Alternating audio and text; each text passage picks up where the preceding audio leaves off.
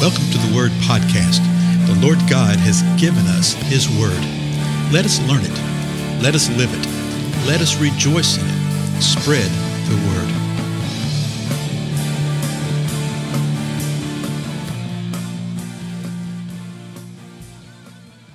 Well, blessings, everybody. This is Dale. Thank you so much for joining with me today on the, the Word podcast. We're going to continue our examination of the Word of God. And we're in First Thessalonians right now in the fifth chapter.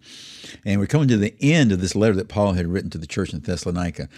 And if this is the first episode with us, go back and check the previous ones. You'll sort of see what's going on. Uh, Paul is ending by really encouraging them to build one another up, okay? To love one another, even as they're doing. He's showing them how to live together.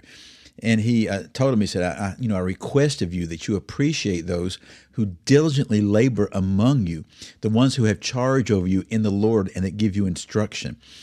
And he said, esteem them very highly because of the work that they do. And then the next phrase was live in peace with one another. And remember this, this is one of the best ways that you can highly esteem those over you, the ones that are leaders, whether it's your Sunday school teacher. And this is the wild thing about leadership. Quite often, we want to point to one individual in the pulpit, and that is a very, very, very limited uh, view of leadership within the body of Christ. Every portion of the body of Christ leads in some form or fashion. And I got all sorts of examples I used to use for that kind of stuff. And so if you uh, if you want to know about curtains and how to make curtains, don't come to me. I can't lead you on that. Go to Ms. Alma over here. She can lead on that. And boy, she's the one. Okay, we're all leaders within the body of Christ. And so if you want to really highly esteem one another, and then live at peace with one another. And it tells us how to do it in 1 Corinthians 5, verse 14. He said, We urge you, brethren, admonish the unruly. This is actually a way that you live in peace with one another. If somebody's being unruly, admonish them. Say, hey, don't do that. Don't behave that way. Encourage the faint hearted. Help the weak. Be patient with everyone.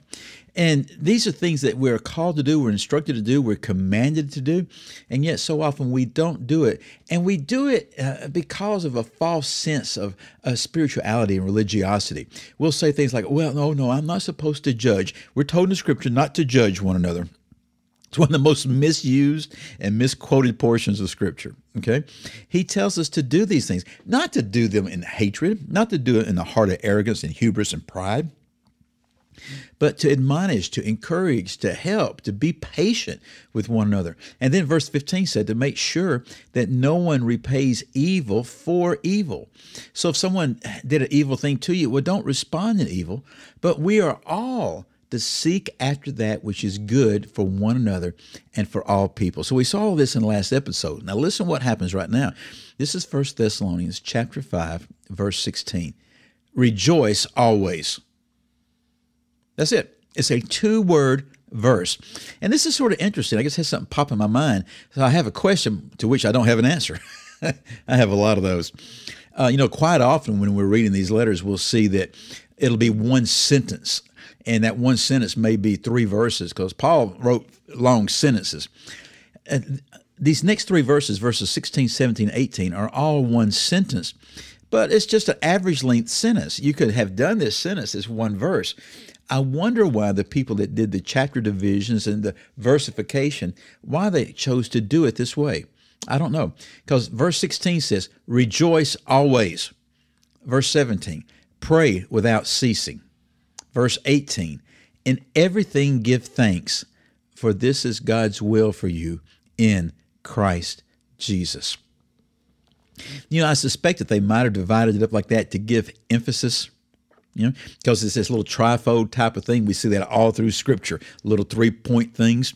You know, quite often people make jokes about how sermons are, are you know, three points and a, a, joke or something like that in a story. You know, uh, I sort of long for those days. Now I hear uh, uh, more than three stories and no point most of the time. You know, um, the point right here with this is the will of God. And this verse right here so struck me years and years and years ago. I'm trying to think how many years ago, about 35 years ago. And I was just coming out of all the academic endeavors and spent nine years in uh, colleges and grad schools and all that kind of stuff. And you're coming out through the last degree and you're thinking, okay, God, where am I, where am I supposed to go? What am I supposed to be doing with this? And, you know, I'm talking with all these churches. I think I interviewed with 60 something churches in some form or fashion over a six month period of time.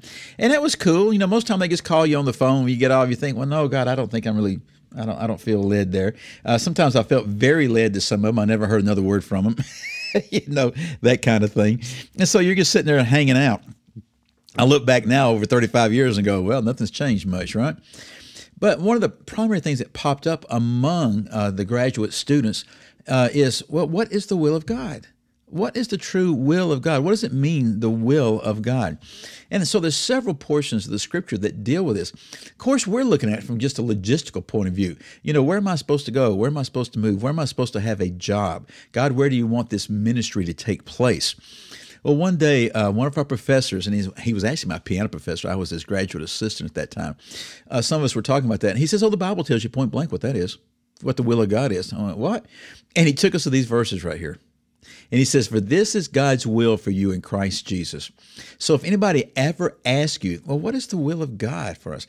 Here's what the will of God is for us in Christ Jesus. This is the will of God for us as the body of Christ, as we are living here, as uh, pictures and literally images of Him. We see that in Genesis that we are imagers of God. We're made in His image. This is how we're supposed to function. With that mindset, listen to it again. We are to rejoice always. We're to pray without ceasing. And we are to, in everything, give thanks. So, to break it down even more, rejoice, pray, thanks. We're to rejoice always.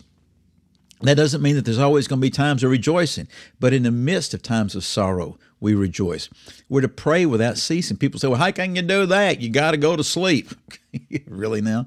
No, it means the attitude, the heart, the mindset is to be in communion with the Lord, the Most High, to abide with Him constantly. Don't do anything that will cut off that abiding.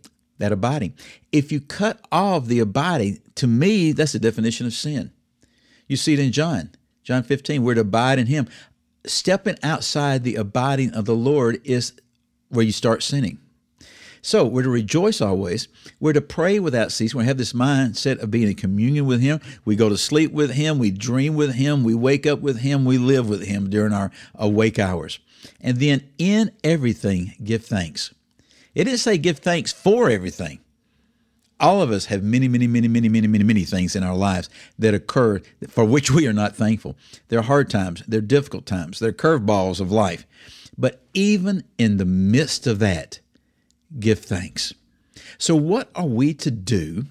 Okay, what are we to do to live in peace with one another? What are we to do to manifest the presence of the Most High God among one another as, as believers and among the world? We're to rejoice always. We're to pray without ceasing. In everything, we are to give thanks. Just reflect upon that for a moment and think about what God would do if we would simply do that. Again, I'm Dale, and I'll see you again next time. Goodbye.